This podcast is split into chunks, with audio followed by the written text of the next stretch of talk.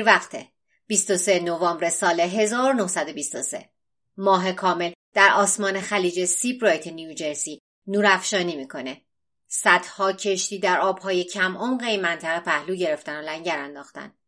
به این ردیف کشتی ها میگن رامرو خط رام. وقتی خورشید غروب می‌کنه اینجا یه خیابون شناور میشه. قایق های روباز که گروه های جاز رو توی خودشون جا دادن و بین کشتی های بزرگتر خودشون رو گم کردن. اینجا تبدیل به یک جاذبه توریستی شده. ادهی برای خوشگذرونی میان و ادهی برای تماشا. کمی دورتر بیل مکای منتظره. یکم میگذره یه صدایی میاد و سرکله یه قایق تندروی بزرگ پیدا میشه که برای داد و ستد با مکای اومده. آدماش محموله که سواره یه قایقه رو به قایق خودشون می‌برن. جعبه های کوچیک مثلثی شکل که هر کدوم شیش بطری داخلشه و بین رشته های علف نارگیل جاسازی شدن و محکم بسته شدن. اونا طوری بسته بندی شدن که در صورت لزوم بشه فرستادشون ته آب و بعدا دوباره جمع کرد. مکوی مطمئنه که این کار لازم نمیشه. اونا با آبهای بین المللی فقط حدود پنج کیلومتر فاصله دارن. یکا یکی داد می‌زنه. یک کشتی بزرگ داره به سرعت نزدیک میشه. گارد ساحلیه. مکوی کشتی اونا رو می‌شناسه. دستور میده که لنگر رو بکشن و تغییر جهت بدن. اما خیلی دیر شده. قبل از اینکه بتونن حرکتی بکنن، گارد ساحلی روی عرشه اونا میاد و ازشون می‌خواد که تسلیم بشن. مکوی اما نمی‌خواد که به آسونی تسلیم بشه. در حالی که افراد گارد ساحلی روی عرشه کشتی هستن، حرکت می‌کنه و به سمت اقیانوس اطلس میره. سرعت بالای کشتیش بهش دست بالا رو میده اما گارد ساحلی شروع به شلیک می‌کنه صدای شلیک در تمام رام رو شنیده میشه. اما مکوی هنوزم تسلیم نمیشه.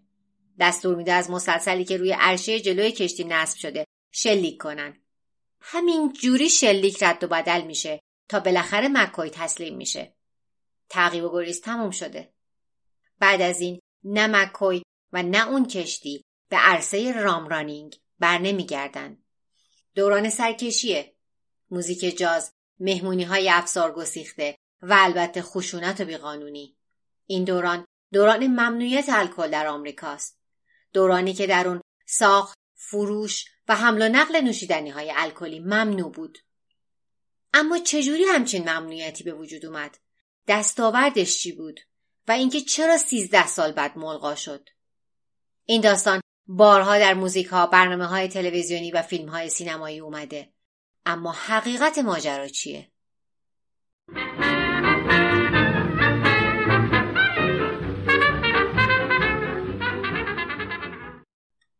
سلام من محسا محق هستم و این اپیزود چهل و سوم از پادکست دومیمه که در اردیبهشت ماه سال 1402 خورشیدی منتشر میشه. توی این اپیزود می‌خوام براتون از یک دوران عجیب در آمریکا صحبت کنم. دوران ممنوعیت تولید، جابجایی و فروش مشروبات الکلی.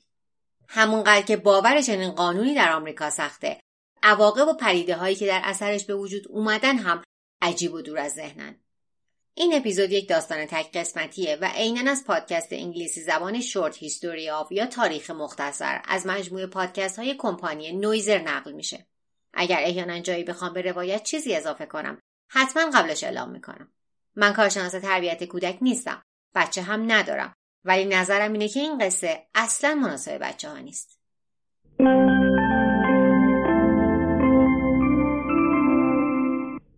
وقتی دارید آماده میشید که از خونه برید بیرون وقتی آخرین نگاه رو تو آینه به خودتون میندازید همون موقع که به خودتون لبخند می‌زنید چی به چشمتون میاد فوت آخر کوزگری که زیباییتون رو تکمیل می‌کنه چیه؟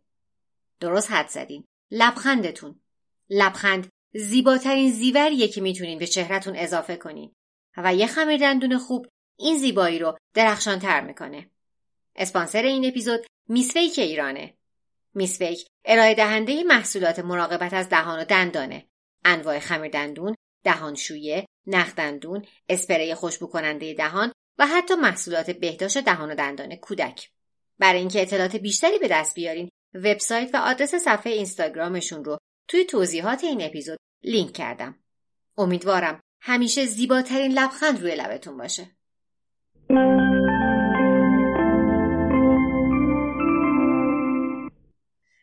اولین ریشه های ممنوعیت الکل در آمریکا به زمان اعلامیه استقلال آمریکا می‌رسه. از همون ابتدای قرن 19 هم نگرانی هایی در مورد اثر منفی مصرف الکل روی ثبات اجتماعی وجود داشت. در میانه قرن 19 هم جنبشی به اسم تمپرنس سوسایتی که در فارسی به نهضت مخالفت با الکل موسومه وجود داشت که هدفش حذف کامل الکل بود. این جنبش بیشتر از همه در مناطق پروتستان نشین طرفدار داشت. اعضای این جامعه استدلال می‌کردند که نوشیدن الکل کاری غیر اخلاقیه و باعث بیثباتی و زوال جامعه میشه. متخصصان این بخش از تاریخ آمریکا معتقدند که این جنبش از سال 1840 میلادی شروع میشه. به دلیل اینکه الکل در اون زمان آثار مخرب زیادی روی زندگی آمریکایی ها داشته. خصوصا در مناطق مرزی و شهرهای کوچیک. در اون مناطق تنها سرگرمی مردم سالن‌های محلی بود که یک نهاد کاملا مردونه بود. مردا اونجا می‌رفتن و وقت زیادی رو اونجا میگذروندن و بیش از حد می نوشیدن که اثرات مخربی روی زندگی خانوادگی داشت. اونا برمیگشتن خونه و با همسر و فرزنداشون بد رفتاری می‌کردن. معمولا شغلشون رو به خاطر مستی و حاضر نشدن سر کار از دست می‌دادن. و همچنین بیماری های واگیردار رو میوردن خونه چون سالن ها شلوغ و محل تجمع غریبه ها از هر دست بود. در انتهای قرن 19 هم تعدادی از قدرتمندترین این جنبش ها شکل گرفتن. یکی از اونا لیگ ضد سالن یا انتی سالن لیگ بود. ASL. ASL در 1893 توسط کشیشی به اسم هوارد هاید راسل شکل گرفته بود. این لیگ در سال 1900 تبدیل به قدرتمندترین لابی ضد الکل در آمریکا میشه که از حمایت جمع بزرگی برخورداره. از طرف کوکلاکس کلان ها هم با شروع قرن بیستم با مخالفت مصرف الکل دوباره سر برمیارن. اونا معمولا سوار تنش های جامعه میشن. تمایلات ضد یهود، ضد مذهب کاتولیک و ضد مهاجرا دارن. یه روزنامه محلی ادعا کرده بود که سخته که در آلاباما مرزی بین لیگ ضد سالون و کوکلاکس کلان ها بکشی. در سال 1922 در آرکانزاس دویست عضو کلان سالن ها را با آتیش میکشیدند. اما فعالیت گروه های راست افراطی باعث نمی‌شد که گروه های دیگری با اهداف دیگری وجود نداشته باشه. رهبران سیاه پوست حقوق مدنی از جمله بوکر تی واشنگتن و آیدا بیولز جنبش ممنوعیت الکل را تایید کردند. عموما اکتیویست های اولیه و جنبش های حقوق مدنی در این فقره همصدا و توی یه جبهه بودن. و این جنگی بود با یک سیستم سرمایهداری ظالم و جنبش های زیادی رو متحد کرد. جدای از نژاد این زنها بودند که بیشتر از همه در نهضت ممنوعیت الکل صداشون بلند بود. از نوشیدنی های الکلی برای تحمل پذیر کردن زندگی کارگری استفاده می‌شد. هم در مزارع و هم در شهرها. و تبدیل به مشکلی شد که در اثرش جنبشی توسط زنها به وجود اومد. باید کاری برای حل مشکل الکل در زندگی آمریکایی ها انجام می‌شد. سوزان بی انتونی که بعدا به دلیل آوردن سافرج به آمریکا مشهور شد فعالیتش رو به عنوان عضوی از نهضت ضد الکل شروع کرد. سافرج اشاره به جنبش حق رأی زنان در بریتانیا داره. در شهری ورما اپیزودی در مورد سافرجت ها خواهیم داشت. سوزان بی انتونی در دهه های 1840 تا 1850 خواست که در کنفرانس ضد الکل در نیویورک سخنرانی کنه. بهش گفتن که خواهرای ما اینجا هستن که بشنون نه اینکه حرف بزنن. همین باعث شد که جنبش حق رأی زنان رو راه بندازه. اما شروع فعالیتهاش از نهضت ضد الکل بود و حق رأی رو برای زنان می‌خواست که بتونن به ممنوعیت الکل رأی بدن. اما همه مردم طرفدار این ایده نبودند. به طور خاص بسیاری از آلمانی آمریکایی هایی که با مشروب سازی ها ارتباط داشتند منافع زیادی در صنعت نوشیدنی الکلی داشتند. همین که جنگ جهانی اول در افق دید قرار می‌گیره ASL و گروه های ناسیونالیست احساسات ضد آلمانی رو گسترش میدن. آمریکا در سال 1917 میلادی به جنگ جهانی اول میپیونده و یک قانون اضطراری دونه هایی که برای مشروب سازی به کار می‌رفت رو تبدیل به غذا برای جبههای جنگ می‌کنه. در 1919 قانون ممنوعیت الکل در سطح ملی پیشنهاد میشه. رئیس جمهور وقت وودرو ویلسون این قانون رو وتو می‌کنه. اما طرفداران ممنوعیت الکل که کنگره رو کنترل می‌کردن با وجود وتوی رئیس جمهور تصویبش می‌کنن. لایحه وولستد وولستد اکت که به اسم یه عضو کنگره به همین اسم معروفه تبدیل به قانون میشه. از روز اول سال جدید یعنی سال 1920 میلادی تولید حمل و نقل و فروش نوشیدنی های الکلی غیرقانونی میشه. دوره ممنوعیت الکل شروع شده. اما جایی که تقاضا وجود داره همیشه عرضه هم وجود خواهد داشت. تولید غیرقانونی لیکور تقریبا از زمانی که مالیات به الکل تعلق گرفته بود وجود داشت. اما الان تولید خیلی سریع اوج گرفت.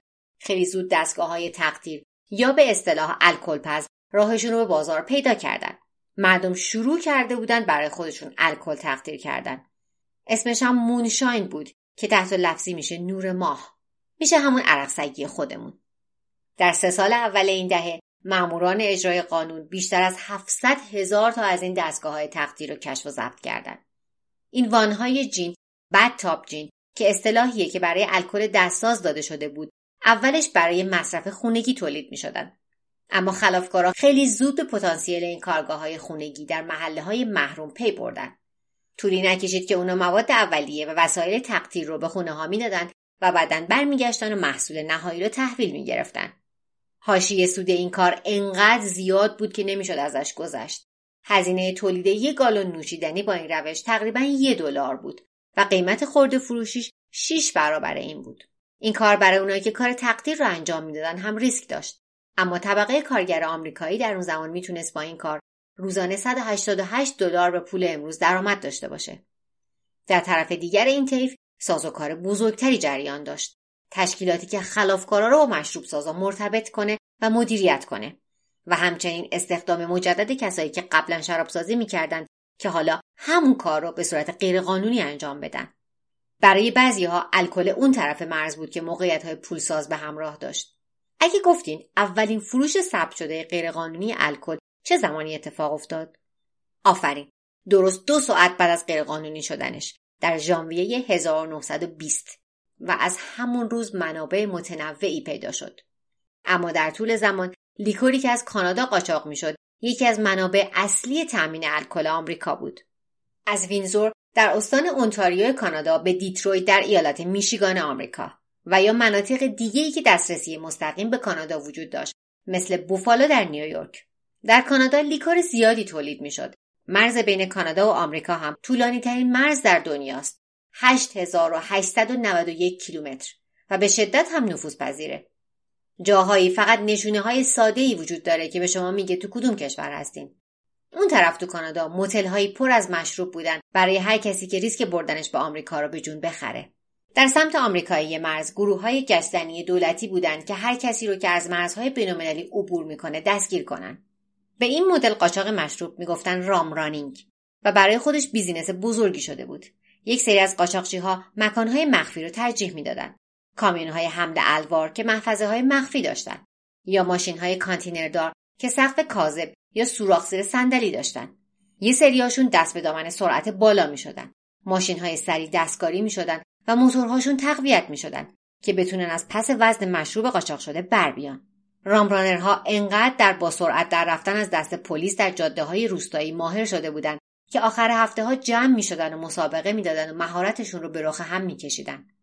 وقتی ممنوعیت الکل تموم شد این دوره همی تبدیل به انجمن ملی مسابقات خودروهای ارتقا یافته یا نسکار شد که محبوب ترین مسابقات اتومبیل رانی در آمریکا را برگزار می‌کنه.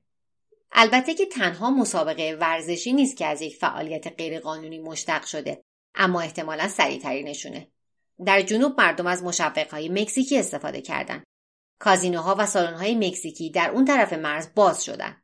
تیوانا یا تیخوانا یکی از روستاهای خوابزده کوچیک با بیشتر از هزار نفر جمعیت در 1920 تبدیل به شهر گناه با بیشتر از دوازده هزار نفر جمعیت در ابتدای دهه 1930 میشه.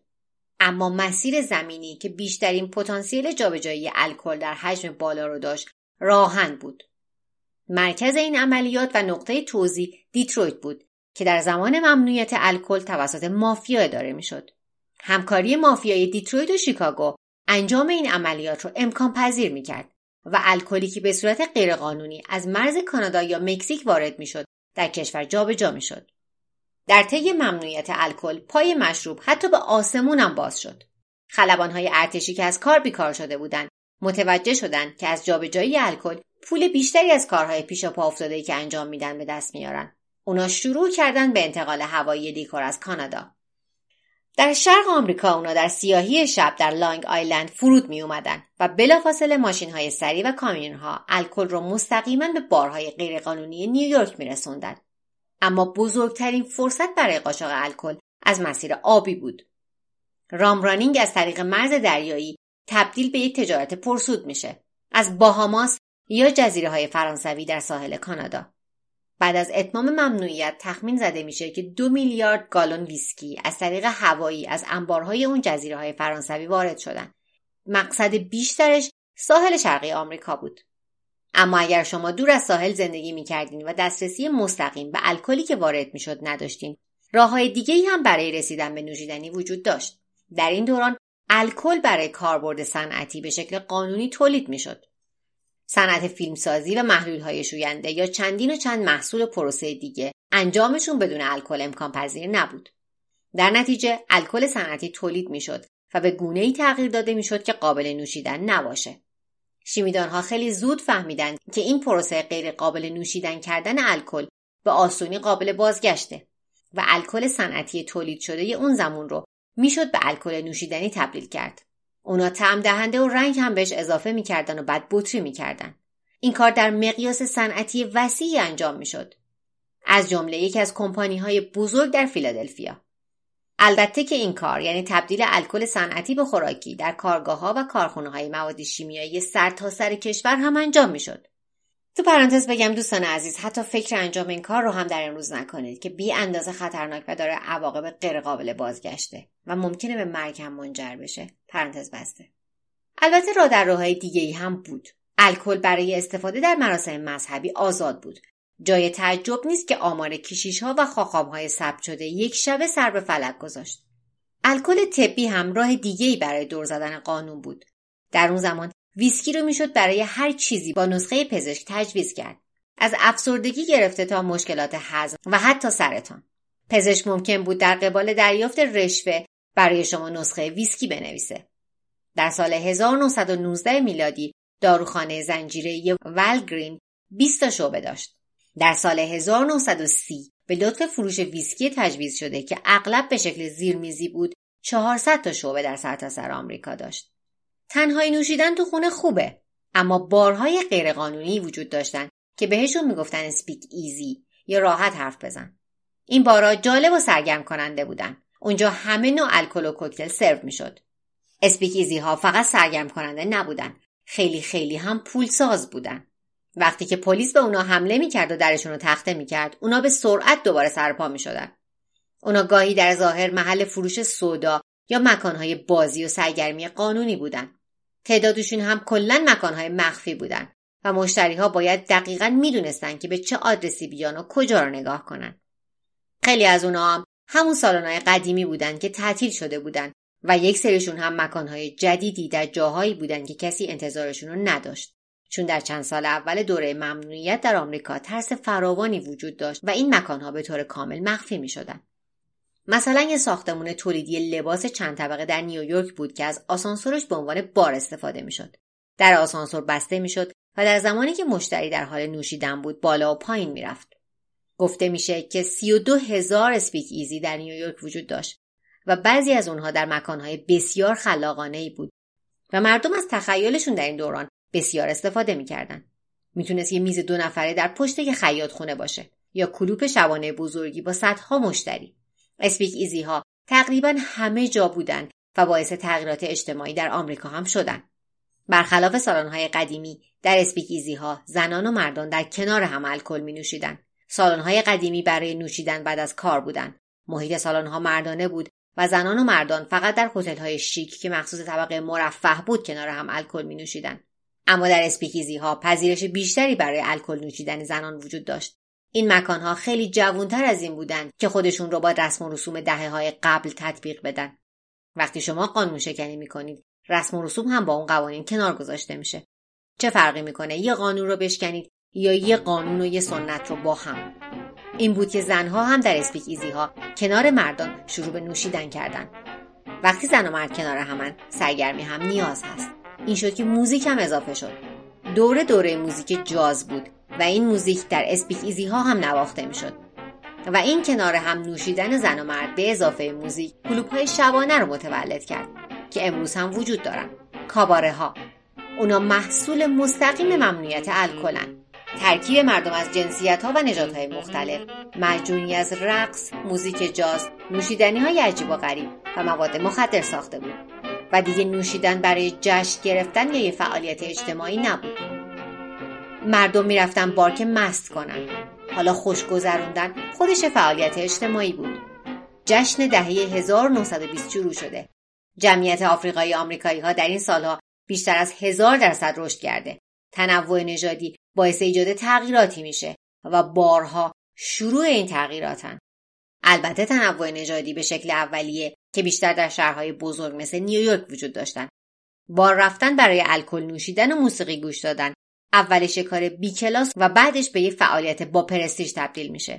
در یکی از معروفترین کلوب های اون زمان به اسم کاتن کلاب گروه موسیقی سیاه پوست برای شنوندگان تماما سفید پوست می شاید خیلی به ادبیات امروز تنوع نژادی به حساب نیاد. حتی برخلافش باشه. ولی دو تا نژاد و فرهنگ مختلف کنار هم بودن.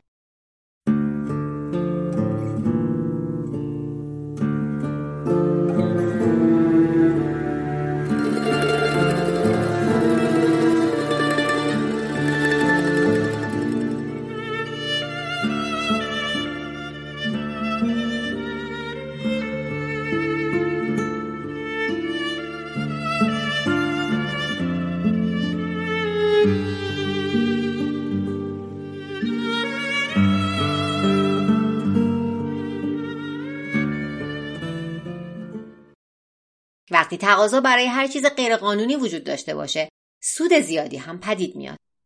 و وقتی که پول زیادی روی میزه جرایم سازمان یافته آماده وروده. گنگ های جنایتکار برای سالها در مناطق محروم همه شهرها فعالیت می‌کردند زمینه فعالیتشون بیشتر قمار و تنفروشی بود. همه اینا تقریبا یک شبه به الکل تغییر مسیر دادن. خیلی از این اسپیک ایزی ها در تملک گنگ ها بودن. اونایی هم که متعلق بهشون نبودن مجبور بودن از اونا خرید کنن.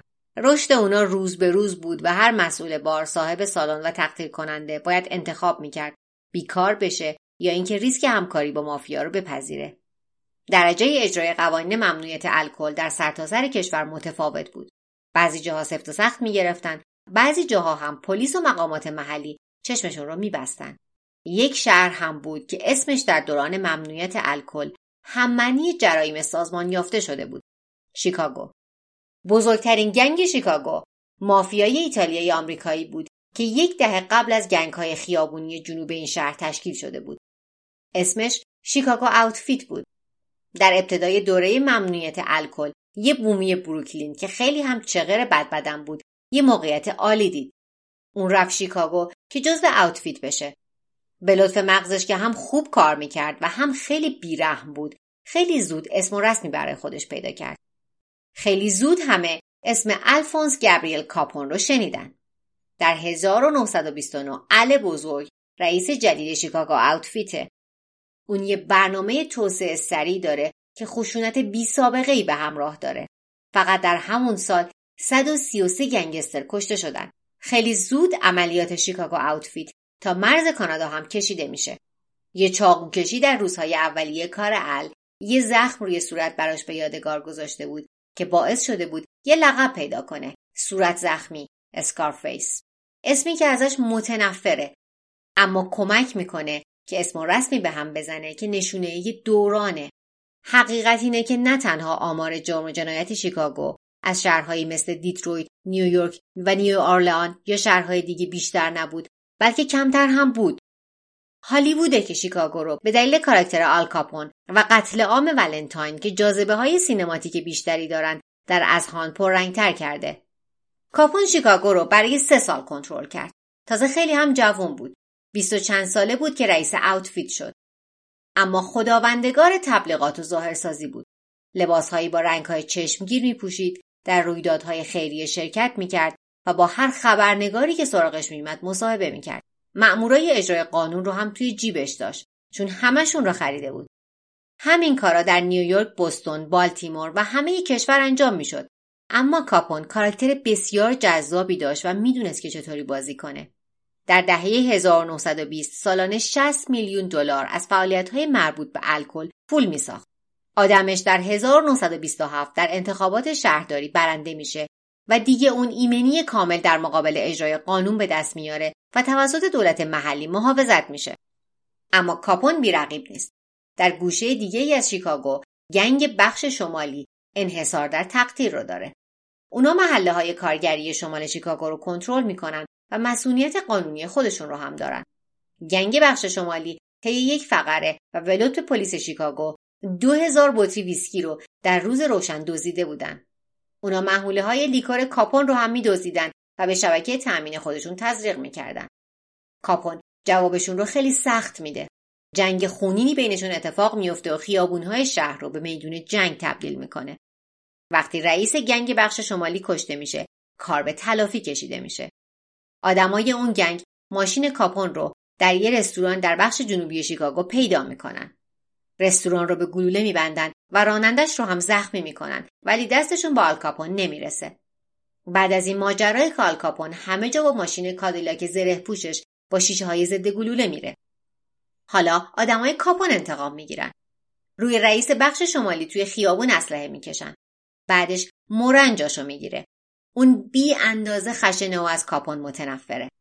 مورن بادیگارد مورد اعتماد کاپون رو میدزده برای گرفتن اطلاعات شکنجش می‌کنه و در نهایت هم میکشتش و جنازش رو یه گوشه ای میندازه. سر و کله زدن با مورن کار همیشگی کاپون میشه. اون باید جنگ بین گنگ ها رو تمومش کنه. نیم ساعت از ساعت ده 14 فوریه 1929 گذشته. روز ولنتاین و برف خیابون شیکاگو رو پوشونده. خیابون کلارک در محله لینکلن پارک. خیابون پهنی از ساختمانهای شیک و business های کوچیک. باگز مورن داره از بین برفا راه خودش رو پیدا می‌کنه. اون داره به سمت SMC Cartage Company میره. در ظاهر یه شرکته ولی اینجا دپوی مشروب gang شمالیه. اعضای گنگ از در پشتی با کامیون وارد میشن. میرن داخل گاراژ ساختمون و منتظر مورن میمونن. مورن دیر کرده. همین که نزدیک میشه سرعتش رو کم می‌کنه. می‌بینه که ماشین پلیس داره نزدیک میشه و انگار قراره بریزن توی اون ساختمون. مورن جلوتر نمیره. میره یه کافی شاپ نزدیک همونجا میشینه که بتونه ببینه چه اتفاقی میفته. برگردیم به خیابونی که قائل درش جریان داره. یه بپا به ماشین پلیس گرا میده که مورن وارد ساختمون شده. اون یه عضو دیگه گنگ رو با رئیس اشتباه گرفته. از خوششانسی مورنه ولی یه فاجعه برای اعضای گنگش. دو پلیس یونیفرم پوش با شاتگان از ماشین پیاده و وارد گاراژ میشن. یک نفر توی یکی از کامیونا نشسته. شیش نفرم توی ساختمونن. افسرهای پلیس به اون هفت نفر دستور میدن که در یک خط و رو به دیوار بیستن که بگردنشون. اونا همین کارو می‌کنن چون می‌دونن پلیس هیچ وقت آسیبی بهشون نمی‌زنه. اما بدبختانه این مردا پلیسای واقعی نیستن. اونا اعضای شیکاگو آوتفیت به سرکردگی کاپونن و اینجا هم به دنبال حقیقت نیومدن. دقیقا همون لحظه که گنگ شمالی خل اصلاح شده دو مرد دیگه هم از خیابون وارد ساختمون میشن. هر دو از زیر اوورکوتشون مسلسل بیرون میارن. در همین لحظه گلوله های کالیبر 45 روانه گنگسترهای شمالی میشه. شلیک بیوقفه ادامه داره و بعدش سکوت. خون همه جا رو پر می‌کنه. وقتی پلیس واقعی می‌رسه قاتلا خیلی وقته که رفتن. اما در تعجب همگان یه مرد هنوز زنده است. فرانک گوزنبرگ چهارده تا گلوله خورده و چند تا گلوله هنوز توی بدنشه. پلیس ازش می‌پرسه که کی بهش شلیک کرده. اما گوزنبرگ حتی در لحظات قبل از مرگش قانون سکوت گنگسترها رو رعایت می‌کنه. جواب میده هیچکی به من شلیک نکرد. نو وان شات می. اون سه ساعت بعد از دنیا میره. تنها بازمانده قتل عام ولنتاین یه سگه که توی حیات توی یکی از کامیون ها بوده. یکی از خبرنگارا با خودش میبرتش و ازش نگهداری می‌کنه. مورن فرار می‌کنه اما گنگ شمالی دیگه از صحنه روزگار محو میشه. مورن در حالی که یه قرون هم نداره فراری میشه. این کشدار یه نقطه عطفه نه فقط برای این گنگسترها بلکه برای شیکاگو و در نهایت برای ممنوعیت الکل در سطح ملی. تمام کشور از تصاویر این خونریزی شوکه میشه و ورق برای کاپون داره برمیگرده. سردبیر شیکاگو دیلی نیوز به سراغ دوستش هربرت هوور رئیس جمهور تازه قسم خورده میره. اون یه پرونده متقاعد کننده می‌سازه و خیلی زود رئیس جمهور یک گروه ضربت متشکل از چندین سازمان با یک هدف ایجاد می‌کنه پایین کشیدن کاپون. قراره که چالش بزرگی باشه. از 1920 دولت اداره ممنوعیت الکل داره. اما این اداره موفقیتی نداشته. حقوق کارمنداش بده و کارشون زیاده. عجیب نیست که به فساد کشیده شده. تقریبا همه توی این اداره رشوه می‌گیرن. بخشی از سود قاچاق الکل به شکل رشوه به جیب مقامات برمیگرده. کسایی که وظیفهشون جلوگیری از این امر بوده. ماموران گمرک گارد ساحلی و مامورای گشتزنی. پول خوبی از محافظت از قاچاق یا مصادره و فروش الکل به دست میاد. فقط توی شیکاگو توی لیست حقوق بگیرای آلکاپون نصف پلیسای این شهر هستن. بعضی از مامورای پلیس حقوقشون به چهار هزار دلار می‌رسه و صدها هزار دلار توی حسابای بانکیشون دارن که معادل میلیون ها دلار در امروزه. فقط هم شیکاگو نیست. در بعضی از ایالت ها از جمله فیلادلفیا و فلوریدا هم همین رواله. حتی جاهایی شخص کلانتر هم برای توطعه و رشوهخواری دستگیر میشه. تقریبا همه مقامات جکسونویل از جمله شهردار رئیس پلیس و رئیس شورای شهر رشوه گرفته بودند حتی دادستان کل هری دواتری به دلیل گرفتن رشوه مجرم شناخته شد. تو همچین شرایطی هوور وارد عمل میشه و هدف اولش هم کاپونه مأموریت به تیمی از مردان دستچین شده که از هر فسادی مبرا بودن داده میشه. در رأس این گروه یه بومی شیکاگو 27 ساله به اسم الیوت نس هست. نس و تیمش بدون فوت وقت کارشون رو شروع می‌کنن و ظرف 6 ماه درصد زیادی از جریان درآمدی کاپون رو قطع می‌کنن. این مبلغ تقریبا معادل 34 میلیون دلار به پول امروزه. در نهایت هم ادعانامه ای از 5000 مورد تخطی از قوانین ممنوعیت الکل علیه کاپون تنظیم کردند. کاپون کماف سابق سعی می‌کنه که نصف ماموراشو بخره. ولی خودداری این تیم از گرفتن رشوه باعث میشه که مطبوعات بهشون یه لقب بدن. Untouchables. دست نیافتنی ها این امر اتفاقی نیست. مردم به چشم رابین هودای مدرن به گنگسترا نگاه می‌کردند و دولت برای مقابله با اونا به قهرمانای اخلاق نیاز داشت. نصف با هیچ قیمتی خریده نمیشه و این همون قهرمانیه که مردم در مقابل کاپون بهش نیاز دارن. اونا حالا نصف و دست نیافتنی ها رو دارن. ماه مارس 1931 ناحیه صنعتی در جنوب شیکاگو. ساعت از یازده شب گذشته. اینجا خیابونا چراغ ندارن. الیوت نس در جایی ایستاده و سیگار می‌کشه که امروز خیابونه. ولی نه اون روز خاص در قصه ما. اون داره یه ساختمون آجوری که به رنگ سفید رنگ شده رو میپاد. تابلو میگه که در داخل ساختمون کسب و کار لوازم خونگی در جریانه. اما نس می‌دونه که تابلو دروغ میگه.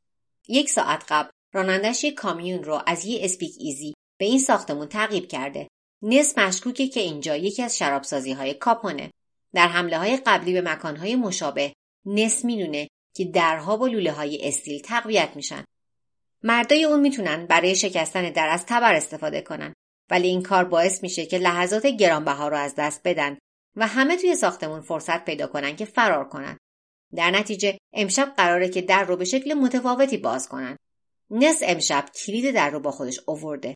سیگارش رو میندازه تو سطح و میره سراغ کامیونی که در جلوش یه برف روب تعبیه شده. این ماشین تقریبا کل راه کوچه رو بسته. نس توی صندلی کمک راننده کامیون میشینه و برای راننده سری تکون میده. کامیون به سرعت قبل از اینکه کسی بفهمه که چی شده وارد در میشه. در شکسته میشه و پلیس ها به سرعت وارد میشن. وقتی داخل میشن می‌بینن که حدس نس درست بوده. بشگاه های مشروب همه جا کنار دیوارن و مشروب سازی در حال کاره. اون حمله پلیس رو با صدای بلند اعلام می‌کنه و شروع می‌کنه به دستگیر کردن همه. وقتی آخرین نفر هم بیرون برده میشه و دستگیر میشه تبرها رو به داخل می‌برن و بشکه ها رو میشکنن مایه طلایی فواره می‌زنه و الکلی به ارزش سی هزار دلار در همه جا جاری میشه. یادتونه که کاپون همیشه برای مصاحبه حاضر به یراق بود؟ نس هم همینطوره. وقتی روزنامه صبح کاپون رو در گوشه ای از هتل لگزینتون براش می‌برن داستان نابود شدن یکی دیگر از شرابسازی هاشو توسط آنتاچبلز در صفحه اولش می‌بینه. جنگ نس و کاپون تبدیل به کینه توزی و یه جنگ شخصی ای میشه. در یک مورد یه ناوگان کامیون های کاپون مصادره میشه و به مزایده عمومی گذاشته میشه. اما قبلش نس اونا رو توی شهر میچرخونه و به کاپون پیام میده که ساعت یازده از پنجره هتلش به بیرون نگاه کنه و رژه کامیون هاشو ببینه. کاپون می‌دونه که درسته که نس از گمنامی شروع کرده اما ذره ذره داره افکار عمومی رو بر ضدش تغییر میده. کاپون شروع می‌کنه به فرستادن تهدید مرگ به نصف و دست نیافتنی ها اما این تهدیدها هم به اندازه پیشنهاد رشوه بی تاثیره همین که کاپون مشغول این ماجراست یه نقشه بسیار خطرناکتر علیهش داره تحریزی میشه. دستیار دادستان کل خانم میبل واکر ویلبرانت با وجود اینکه شخصا مخالف ممنوعیت الکل بود وظیفه ای داشت که باید بهش عمل می‌کرد. اون برای سالها به پرونده های علیه قاچاق الکل رسیدگی کرده بود. در طی فقط یک سال دفترش پنجاه هزار مورد ممنوعیت الکل رو رسیدگی کرده بود و 80 درصد اتهام های مطرح شده هم منجر به محکومیت شده بود. اما چیزی که اون دنبالش بود ماهی بزرگ بود.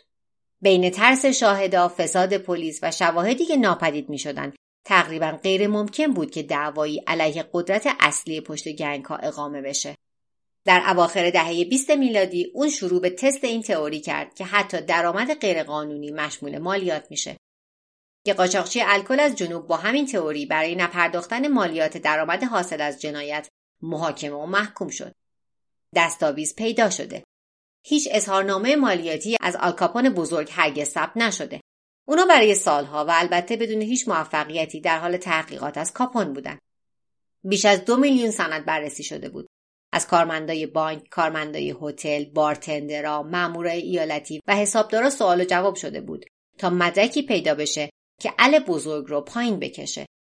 ولی هیچ کسی حرفی نمی‌زد و جدایی از سبک زندگی پرخرجش هیچ مدرکی دال بر اینکه اون پولی به دست آورده وجود نداره.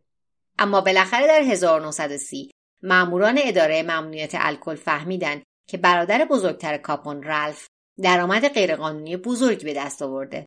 رالف رو به شکل موفقیت آمیزی به دلیل نپرداختن مالیات بر درآمد غیرقانونی محکوم کردند. حالا کاپون می‌دونه که چی در انتظارشه. اون به حسابداراش دستور میده که شروع به اعلام درآمد کنن. وکیلاشم شروع می‌کنن به مذاکره با وزارت خزانه داری.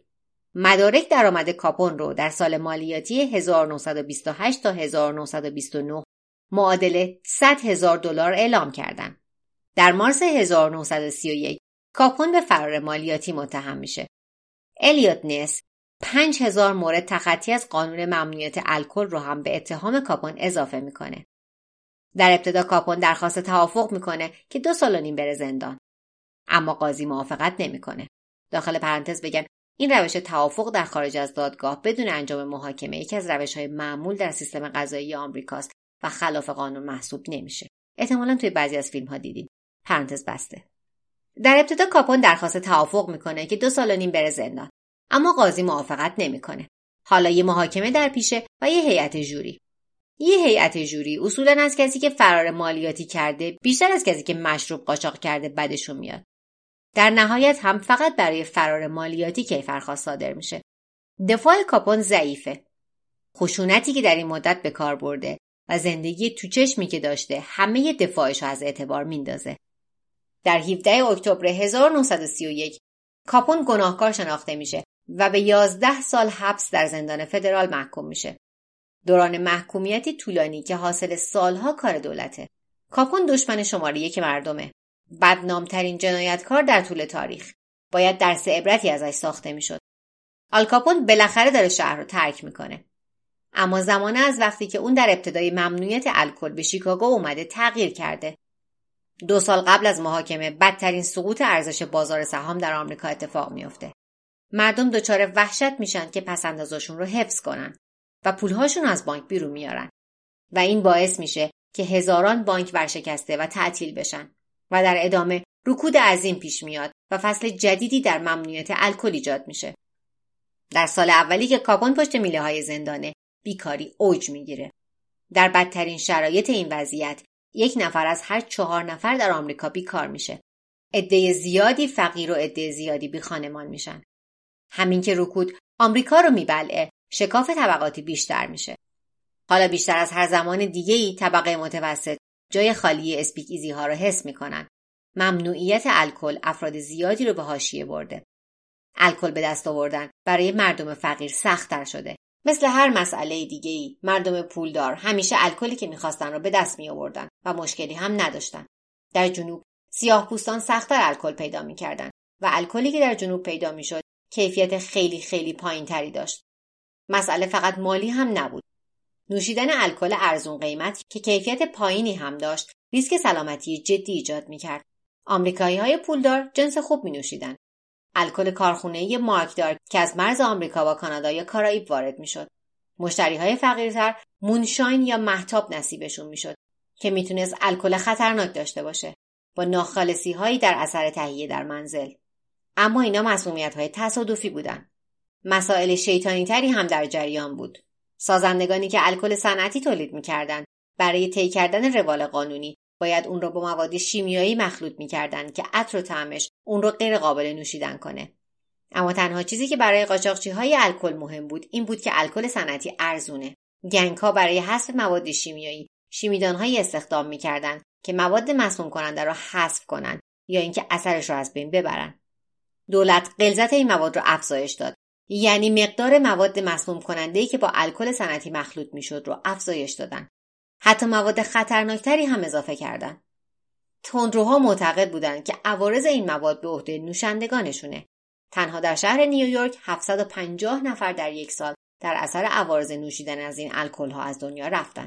صدها نفر دیگه هم در سالهای بعدش. در یک مورد در کانزاس 15 هزار نفر مسموم شدند تخمین زده میشه که در طی 13 سال ممنوعیت الکل در آمریکا ده هزار نفر از دنیا رفتن و هزاران نفر دیگه فلج یا نابینا شدن. مقامات به کسایی که دسترسی به رام یا ویسکی خالص نداشتند به دیده تحقیر نگاه می‌کردند.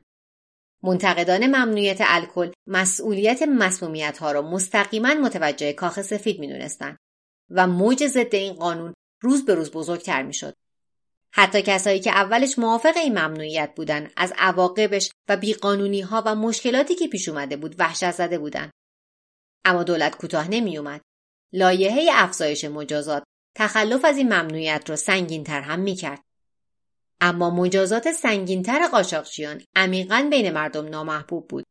موردی که باعث ایجاد نارضایتی زیادی از این قانون شد یک مادر مجرد بود که بعد از اینکه برای بار سوم دستگیر شده بود به دلیل اینکه لیکور در اختیار داشت به 20 سال زندان محکوم شد.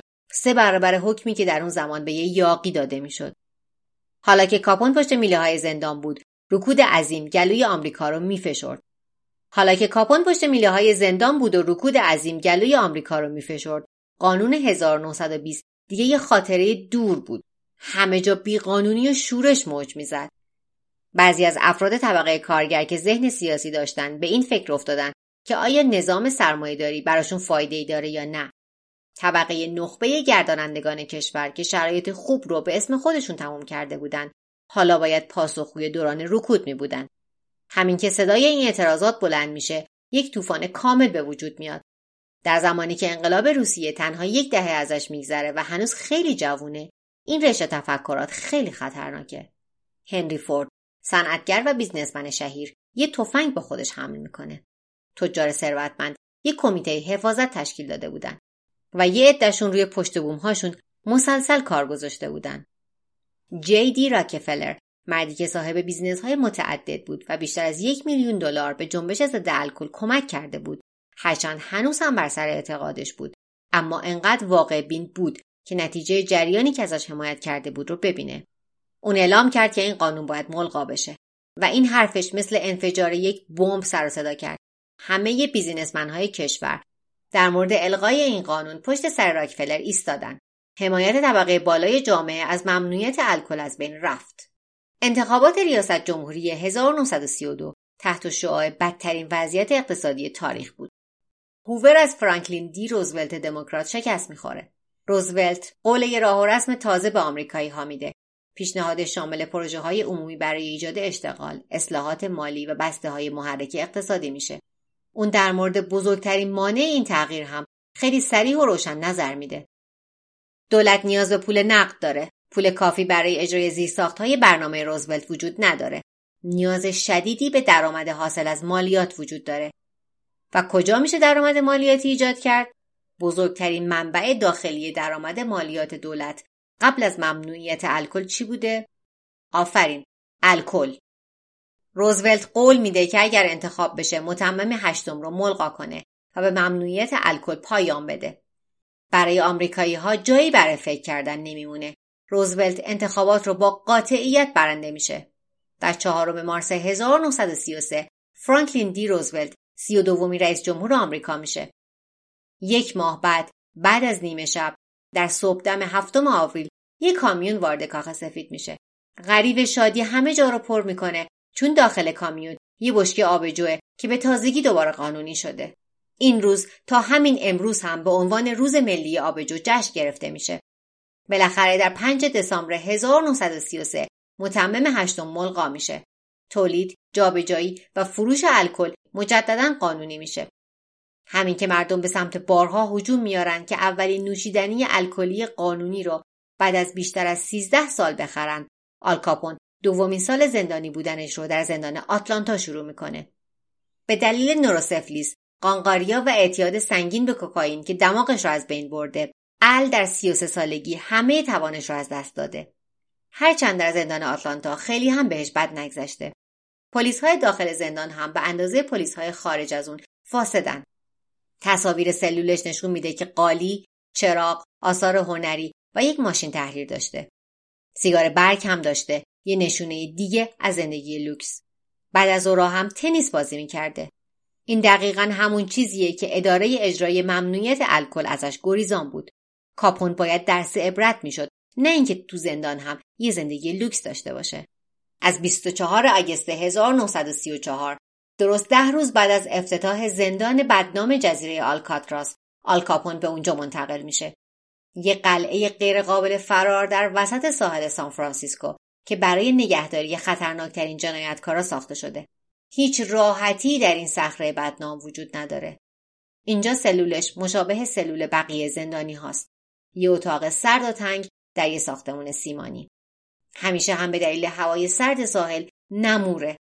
زندگی در اینجا حوصله سربر و پردرده و از همه بالاتر اینکه کارمنداش قابل خرید نیستن و نمیشه بهشون رشوه داد. روزهای پرشکوه گذشته Big Al اون رو تبدیل به یه target در برابر سایر زندانی ها می‌کنه. یه زندونی که می‌خواد اسم و رسمی برای خودش پیدا کنه با قیچی زخمیش می‌کنه. اون کتک هم می‌خوره. زیاد هم کتک می‌خوره. بعد از چهار سال و نیم به یه ساختمون زندان که دیگه روی صخره نبود و روی زمین بود منتقل میشه و بعدش در نوامبر 1939 کلا آزاد میشه. با وجود اینکه کاپون یکی از اولین بیمارانیه که پنیسیلین دریافت کرده اما اون پنیسیلین نتونسته بود جلوی نوروسفلیس که مغزش رو میخورده بگیره. با استناد به پزشکش در سال 1946 اون توانایی ذهنی یه بچه دوازده ساله رو داشته. همسرش در تمام این مدت ازش مراقبت می‌کنه. اما یک سال بعد الفونس گابریل کاپون از دنیا میره. در حالی که فقط 48 سالشه. نقش مقابلش الیوت نس. چهره عمومی نظم و قانون دوران ممنوعیت الکل هم خیلی بیشتر دوام نیاورد. بودن با زنهای متفاوت و نوشیدن الکل بیش از اندازه چهره عمومیش رو کلا خراب می‌کنه رانندگی در حال مستی سنگین هم در کارنامش هست شخصیت کاریش کلا نابود میشه و برای گذران زندگی تقریبا همه کار می‌کنه و مرتبا در بارها در حال نوشیدنه و به افراد محلی در مورد حمله هاش به مراکز تهیه الکل در دوران ممنوعیت الکل میگه. در نهایت با نویسنده‌ای به اسم اسکار فریلی روی یک کتاب در مورد زمانی که در شیکاگو بوده همکاری می‌کنه. این آخرین پروژشه. اون بی پول و تقریبا فراموش شده. در 16 ماه می 1957 وارد خونش میشه. میره سمت سینک ظرفشویی که یه لیوان آب برداره و همونجا در اثر یک سکته قلبی سنگین روی زمین میافته. از بدشانسیش مرگش درست یک ماه قبل از انتشار اون کتاب اتفاق میافته. اسم کتاب The Untouchables یا دست نیافتنی ها بود. یک و میلیون نسخه از اون کتاب به فروش می‌رسه و یک مجموعه تلویزیونی مشهور هم از روش ساخته میشه که پخشش از 1959 به مدت چهار سال ادامه داره. درسته که اون در گمنامی و وضعیت ناجوری از دنیا رفت ولی این باز تعریف سالهای مبارزه با گنگ های شیکاگو اون رو در چشم عموم همیشه یک قهرمان نگه داشت.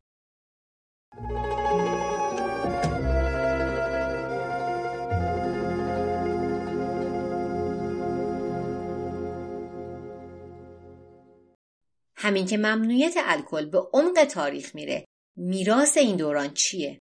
آیا به اهدافش رسیده؟ با استناد به بسیاری از تاریخدانان جواب این سوال منفیه. در همون زمان هم بسیاری از امریکایی ها بیش از حد از القای پیوست هشتم خوشحال بودند.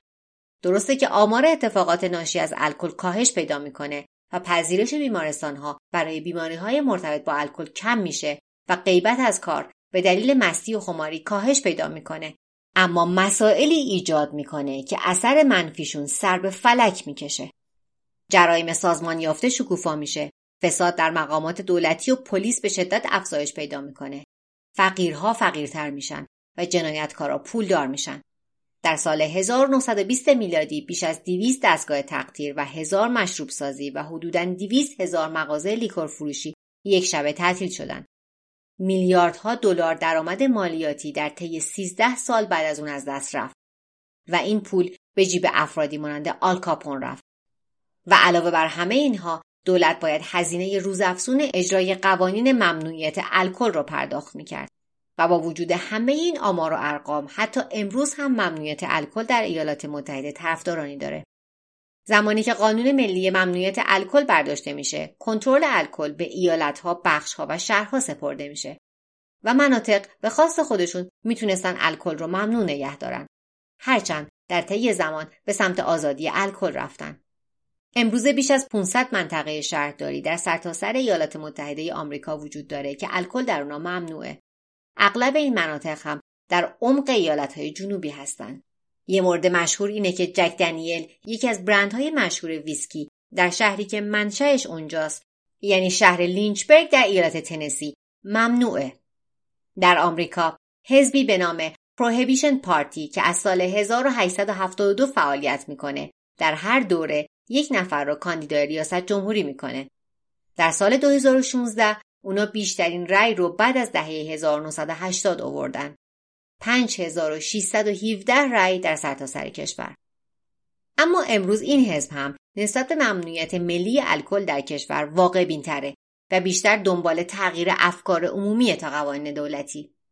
یه نظرسنجی که در 2018 توسط CNN انجام شد نشون داد که 18 درصد مردم آمریکا دوست دارن که نوشیدن الکل مجددا غیرقانونی بشه. اما در کشوری که به شکل محکمی از قانون اساسی و آزادی های شخصی حفاظت می‌کنه خیلی خیلی خیلی سخته که بشه بازگشت ممنوعیت الکل رو در سطح ملی در اون تصور کرد.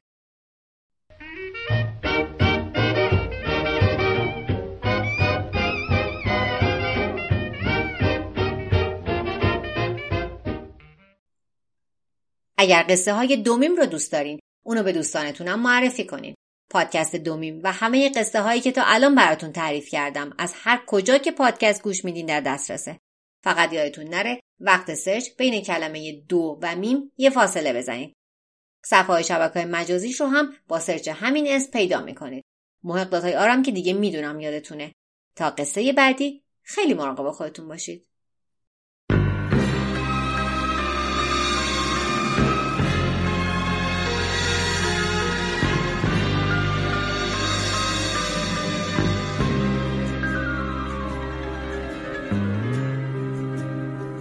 Speak softly, love, and hold me warm against your heart. I feel your words, the tender trembling moments start.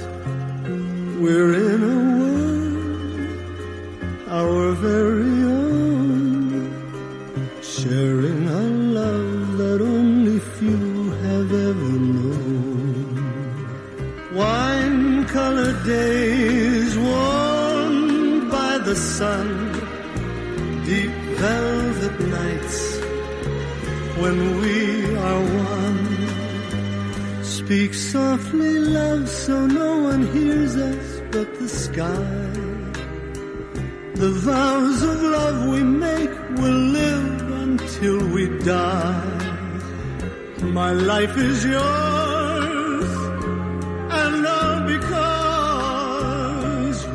Into my world with love, so softly love.